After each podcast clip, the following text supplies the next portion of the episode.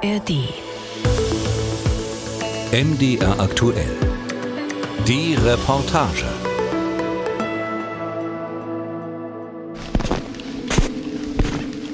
Und dann läuft man halt los und guckt erstmal wirklich, also man dreht sich um in die ersten zwei, drei Tage. Na, hoffentlich ist jetzt hier kein Eisbär. Das wird halt besser, je näher man ins äh, Inline-Eis kommt, aber am Rand, wo die halt auch ihre Robben jagen, Grönland, die größte Insel der Erde. Gletscher und Eis, soweit das Auge reicht. Eine verlassene Radarstation und Eisbären. also das war schon sehr, sehr präsent, sich umzugucken, zu sagen, hoffentlich ist jetzt keiner. Und äh, eigentlich will ich auch nicht der Letzte sein. Thomas, ein drahtiger Hallenser, der als Kirchenkantor arbeitet, gehört zu einem sechsköpfigen Team, das Grönland auf Skiern durchquert. 600 Kilometer über das Eis, ohne einen Guide, wie es eigentlich üblich ist, sondern ganz auf sich allein gestellt. Eine der Gefahren ist der Eisbär. Mehr als 5000 soll es in Grönland geben. Es gibt ein Sprichwort. If it's black, fight back. If it's brown, lay down. If it's white, good night. Ist der Bär schwarz, kämpfe. Ist er braun, leg dich hin. Ist er weiß, dann gute Nacht. Um sich zu schützen, bauen sie nachts einen Elektrozaun um die Zelte und das Gewehr, eine Pumpgun, ist immer griffbereit.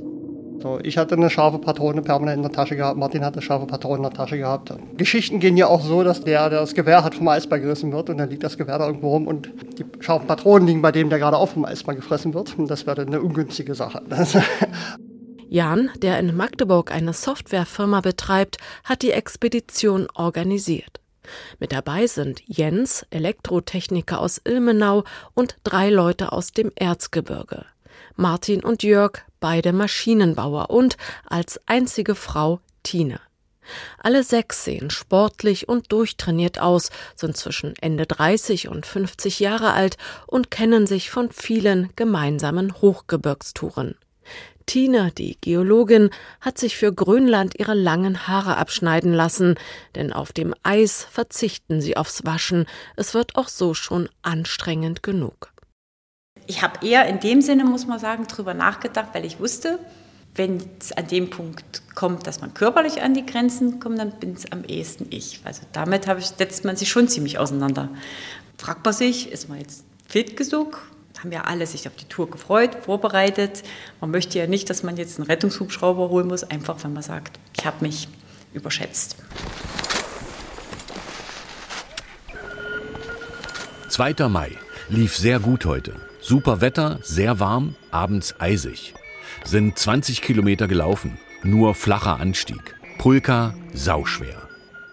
Am 2. Mai zum Ende des Grönlandwinters starten sie in Tassilak, mit 2000 Einwohnern größte Stadt an der Ostküste. Von hier aus geht es mit Hubschraubern an die Gletschergrenze, den Rand des Inlandeises.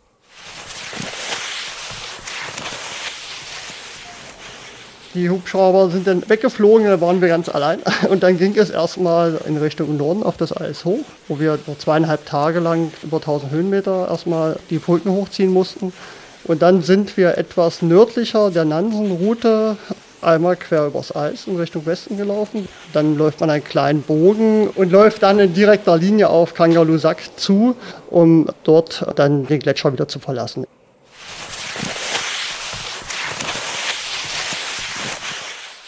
Sie folgen der historischen Route von Fridtjof Nansen. Er schaffte 1888 als erster Mensch eine Grönland-Durchquerung. Eine Heldentat sondergleichen, sagt Jan, denn Nansen, der auch auf Skiern unterwegs war, hatte zur Orientierung kein GPS, nur einen Kompass, und der funktioniert so nah am Nordpol nicht besonders gut. 3. Mai, Lager 2. Heute wieder knapp 20 Kilometer. Tagsüber warm, Sonne, weißer Horizont. Jetzt minus 18 Grad. Genau wie damals Fridtjof Nansen haben die sechs Gurte um die Hüfte und ziehen ihr Gepäck auf einer Pulka, einem Transportschlitten, hinter sich her. Pro Person sind es 40 Kilo Trockennahrung, 10 Liter Sprit, Zelt, zwei Schlafsäcke, mehrere Isomatten, dazu diverse Ersatzteile und für den Notfall eine Gletscherausrüstung. Jede Pulka wiegt 80 Kilogramm. Auch für Ausdauersportler ist das eine Strapaze. Das muss man wirklich wollen. Als Jan mich gefragt hatte, und hast du Lust, da mal hier Grönland und so, habe ich gedacht, ah, ja, komischerweise fallen einem auch gleich Klimaerwärmung so ein und das nächste war gleich so, jetzt geht's noch. Also blöd das klingt, jetzt geht's noch, wer weiß, wie lange man das noch machen kann. Im Laufe der Jahre habe ich, haben wir halt viel Erfahrung gesammelt im Eis, im Schnee, äh, bei solchen Expeditionen im Hochgebirge. Und irgendwann hatten wir uns halt bereit gefühlt, dass wir diesen Anforderungen auch gewachsen sind.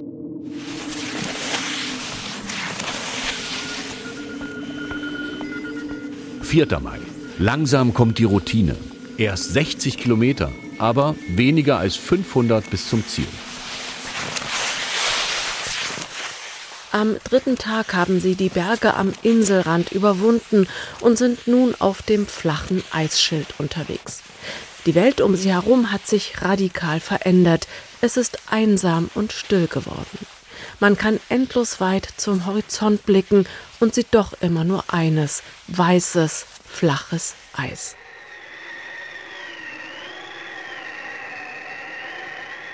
Wenn man im Erzgebirge bei uns mal so ein bisschen Nebel hat und dann zieht das mal kurz auf und man läuft so über ein relativ flaches Feld, hat aber trotzdem schön einen halben Meter Schnee, manchmal auch noch ein bisschen Wind verweht. Ja, und das Ganze unendlich in die Ferne projiziert.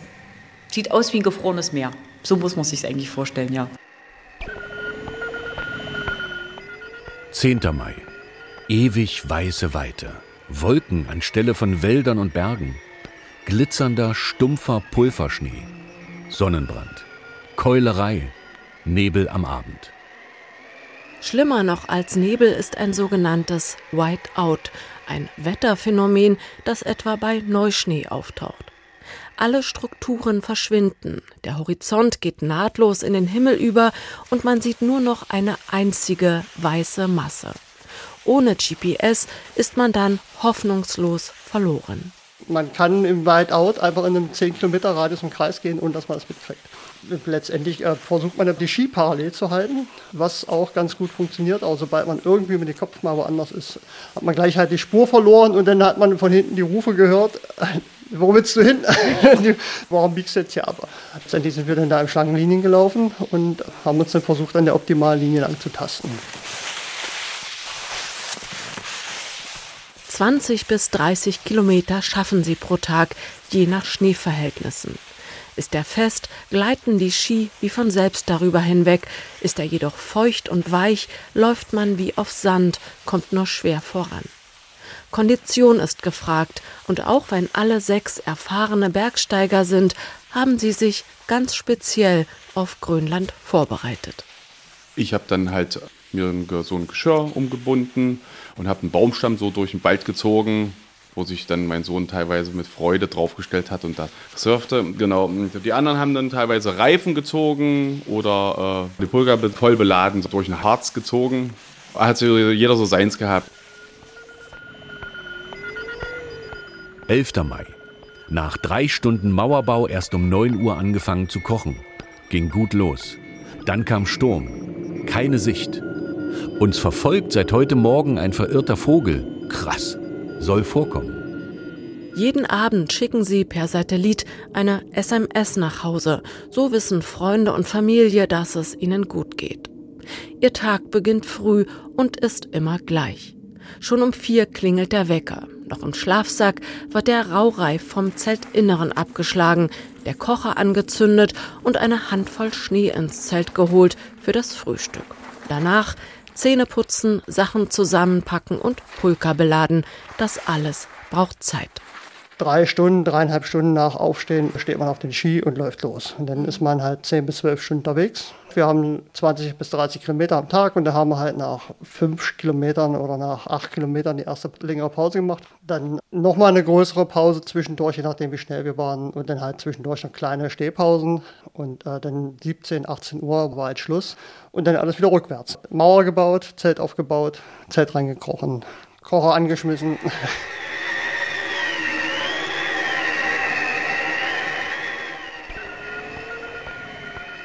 12. Mai. Schneesturm im Zelt ausgesessen. Zweimal freischaufeln. Essen, lesen, schlafen.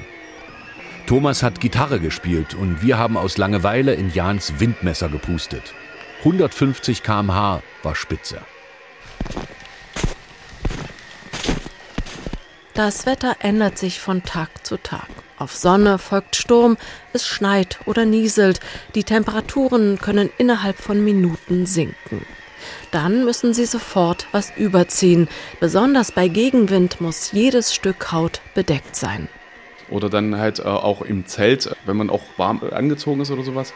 Die Gegenstände haben halt die Umgebungstemperaturen. Ich kann mich noch erinnern, dass ich den Löffel anfasste und dachte, oh, der klebt, da ist ja noch Zucker dran. Und dann habe ich geleckt und das war aber die Kälte. Und dann naja, der Klassiker, meine Zunge blieb hängen. Jan hat sich totgelacht. Ist nichts weiter passiert. Also es war alles gut so, aber das war halt äh, schon besonders kalt halt.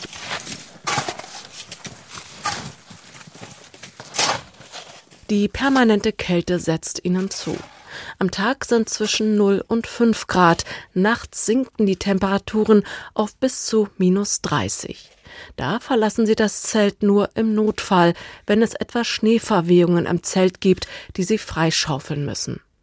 Selbst das Pinkeln wird im Schlafsack erledigt. Wir haben es einfach in unsere Kochtöpfe reingepinkelt und das in ein Zelt, vorne ein Zelt ausgibt. Möglichst schnell, bevor es gefriert. Das ist nämlich auch etwas unangenehm, etwas blöd, wenn, eine, wenn man gefrorenen Urin hat, den äh, wird man halt nicht so schnell los. Aber das ist halt ein Problem. Ja. Also Urin ist ja steril, spült man dann Wasser danach aus, ist gut. Das ist, wir haben es alle überlebt, das ist nicht, nichts Schlimmes. Ja. 14. Mai. Ausgedehntes Frühstück mit Rührei und Speck. Erstes Mal Gegenwind, 40 km/h. Hände im Nu eingefroren, selbst mit dicken Daunenhandschuhen nur in Bewegung warm. Nur eine Pause. Mit einem Schneesturm ist nicht zu spaßen. In Grönland gibt es einen besonders schlimmen, Piterak heißt er. Das bedeutet plötzlicher kalter Wind, der aus dem Fjord kommt. Bei einem Piterak peitschen Sturmböen mit unvorstellbaren 300 Stundenkilometern über das Eis. Na, einfach mal bei 150 Stundenkilometer Fensterscheibe im Auto runterkurbeln und die Hand raushalten. Dann hat man ungefähr die Hälfte. also 300 km/h, das wäre das Ende gewesen. Das hätten wir wahrscheinlich nicht überlebt. Einen Piterak haben sie zum Glück nicht erlebt. Doch schon ein ganz normaler Sturm kann ein Zelt zerstören, wenn zum Beispiel die Zeltstange bricht. Deshalb bauen sie abends an jedem Lagerplatz zwei große Schneemauern. Das kommt ja immer nach der Tour, wo man eigentlich schon ein bisschen müder ist oder sowas, aber das muss man halt machen. Und dann kann man sich ins Zelt hocken und da ist dahinter eigentlich relativ ruhig, aber es rappelt und zerrt und es knallt und es ist wirklich so. Und man merkt halt auch jede Bewegung mit, wenn wir dann irgendwelche Gefäße hatten, wo man den Wasserdampf sieht. Der Wasserdampf macht das halt auch alles mit. Der zuckt rechts, links, das sieht äh, bizarr aus. Das ist wirklich verrückt. 17. Mai. Steife Brise. Kaltstart. Nach einer Stunde endlich warm. Nahrungsaufnahme kaum möglich. Sofort kalte Hände. Jetzt bestes Wetter. Trotz aller Vorsicht kämpfen sie mit leichten Erfrierungen, vor allem an den Fingerspitzen, die weiß und gefühllos werden. Auch im Gesicht hinterlässt der kalte Wind seine Spuren. Es bilden sich Blasen, wie bei einem Sonnenbrand. Ich sah ein bisschen aus wie fortgeschrittene Pubertät. Man hatte die Skibrille auf und eigentlich so eine Sturmmaske. Und da war halt ein kleines bisschen offen und da ist der Wind halt dann sofort reingefahren. Dann atmet man, dann gefriert diese Atemluft halt sofort wieder und schlägt sich dann als Eis nieder. Das ist halt gerade bei Gegenwind oft das Problem. Wir haben dann schon versucht, selber auch viel zu basteln mit Panzertape. Wir sahen dann alle so ein bisschen aus wie Darth Vader. Ja, und da sitzt man dann halt abends im Zelt. Man hat dann so ein aufgequollenes Gesicht. Das haben wir auch auf den Fotos gesehen. Wir waren alle sehr angeschwollen. Das ist halt schon, dass der Körper mit dieser permanenten Kälte ganz schön zu kämpfen hat. So. Morgens haben alle kalte Füße, die erst mit etwas Bewegung wieder warm werden. Außer bei Jörg, dem Maschinenbauer aus Sorgau im Erzgebirge. Weil seine Schuhe zu klein sind, bleiben seine Füße auch tagsüber eisig kalt und irgendwann spürt er sie gar nicht mehr. Und dann sind die aber plötzlich doch mal aufgetaut und das war dann aber ganz eklig, weil das dann wie so war, als wenn ich übers Feuer gelaufen bin. Das hat nicht aufgehört. Und das hat dann schon ein bisschen Sorgen bereitet. Und da haben wir dann aber eine Freundin angerufen, die Ärztin ist. Und die hat dann halt schon gesagt, nee, jetzt erstmal ein bisschen mehr Wärme reinbringen. Also da haben wir das Camp ein bisschen eher gebildet. Und dann war es wieder okay. Ich musste dann trotzdem aufpassen immer und habe dann halt früh immer die Flaschen mit heißem Wasser in die Schuhe reingetan, dass die Schuhe schon ein bisschen wärmer waren. Und, und damit ging es dann. 18. Mai. Traumhafter Tag. Harter Schnee, kaum Wind, Sonne. Die Ruhe vor dem Sturm? 30 Kilometer, neuer Rekord. Drei Gänse weit entfernt am Himmel. Weitere Materialschäden. Anstrengung und Kälte bringen alle an ihre Grenzen, körperlich und auch mental. Wenn die Stimmung mal am Boden ist, holt Thomas, der Kirchenkantor, seine kleine Gitarre raus. Im Video sieht man sie mit roten Gesichtern dicht gedrängt im Zelt sitzen und singen bei minus 20 Grad. Leben sterben, Frieden und Streit. Jetzt kommt eigentlich. Weckt sie nicht, bis sie selber sich will. 19. Mai. Richtig viel Trubel heute. Die ersten Menschen seit 18 Tagen. Eine norwegische und eine belgisch-mexikanische Expedition getroffen. Klopapier geschnurrt. Verlassene Dai 2 Radarstation in Sicht. Nach zwei Dritteln der Strecke treffen sie auf die Dai 2, eine alte amerikanische Radarstation, ein riesiger Stahlklotz, der seit 60 Jahren verlassen mitten im Eis steht. Eine surreale Erfahrung gefühlt sind die Leute da vom Tisch aufgestanden und raus in die Flugzeuge nach Hause geflogen. Also wenn man in der Radarstation reingeht, man, es gibt die Möglichkeit da reinzugehen, gibt es offene Türen, sieht man gedeckte Tische. Wir haben einen Broiler im, äh, im Kühlschrank gefunden. Da stehen Bierdosen rum mit Verfallsdatum von vor 40 Jahren. Es steht irgendwelche Konservendosen rum, gedeckte Tische, irgendwelche Plastikblumenschmuck. Es ist etwas gruselig und sehr skurril, wenn man da drin rumläuft und sich das anguckt.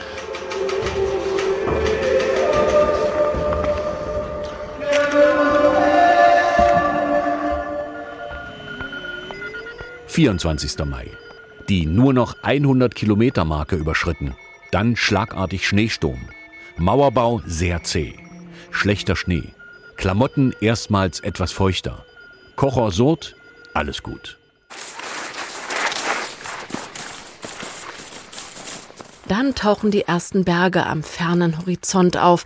Noch 65 Kilometer, zwei Tagesmärsche liegen vor ihnen. Weil aber eine neue Sturmwarnung kommt, entscheiden sie sich für einen Gewaltmarsch und laufen die ganze Nacht durch. In Grönland bleibt es nachts hell und sie erleben ein grandioses Naturereignis. Und da ging dann auch schon die Sonne in Richtung Horizont unter. Also hat sich in Richtung dem Horizont genähert und sind wir weitergelaufen. Dann war es dann irgendwann mal Mitternacht. Dann hat die Sonne halt, äh, kam Farbspiele, es wurde alles rot, die Sonne versank so langsam. Ja, da war die Sonne weg, es blieb rot und dann ging es irgendwann wieder auf, eine Stunde später. Das war schon sehr beeindruckend. Sowas kannte ich halt vorher nicht. Es war die ganze Zeit hell der Körper war voller Adrenalin, also war jetzt keine Müdigkeit. »26. Mai. Nach 26 Tagen setzen wir unsere Füße wieder an Land. Mit einem Gewaltmarsch wegen Sturmwarnung haben wir unsere Tour heute um 8.30 Uhr beendet. Alle sind happy und breit. Nach 26 Tagen im Eis erreichen sie glücklich und erschöpft ihr Ziel, Kangalussuaq an der Westküste Grönlands. Dann umarmt man den ersten Stein, der dann kommt. Ihre Expedition ist erfolgreich zu Ende gegangen.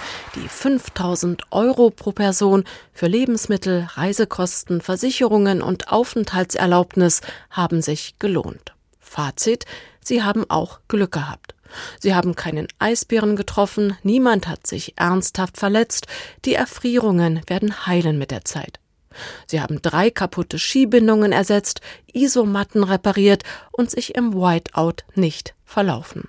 Ich meine, was man auch immer sehen muss, das Ganze ist kein Spielplatz. Ja, dann, es ist halt einfach auch potenziell lebensgefährlich. Diese ganze unbekannte Welt zog meine junge Seele zu sich hin und lockte, hat Fridtjof Nansen einst geschrieben. Heute ist diese Welt längst entdeckt. Warum also macht man so eine Grönlanddurchquerung und nimmt all diese Risiken auf sich? Warum zieht es einen in diese karge, kalte und auch lebensfeindliche Landschaft? Ich mache es nicht, weil ich denke, ich kann mich dann so vielleicht aus der grauen Masse rausheben oder sowas. Ich arbeite ja viel mit Menschen und so. Mein schönster Urlaub ist, wo ich keinen sehe. So ein bisschen die Einsamkeit. Das sind halt so ein bisschen die Abenteuer, die man halt im normalen Leben halt nicht hat. Aber vielleicht darf man nicht vergessen, dass wir wissen, was wir tun. Alles, was wir da erlebt haben und was wir potenziell hätten erleben können, haben wir eigentlich schon auch schon erlebt. Ich bin seit dem 18. Lebensjahr bin ich etwas ernsthafter in den Bergen unterwegs. Es ist, denke ich, auch wirklich ein großer Unterschied, ob man das alleine macht. Also die Leute, die sowas alleine machen, so eine Grenzgänge. Ich denke, die suchen vielleicht eher sowas, aber in der Gruppe geht es ja auch immer um die Gemeinschaft und da weiß man ja auch, dass man da ganz anders auch überleben kann. Da spürt man ja erstmal die Freiheit, wenn man von allem weg ist. Von den ganzen Medien, kein Handy, kein Internet, kann in Ruhe über was zweimal nachdenken oder dreimal nachdenken und man spürt wirklich die Freiheit der Natur, weil der Mensch oder das Lebewesen ist nicht dafür geschaffen, nur der Eisbär ist der Einzige, der es dort schafft zu überleben.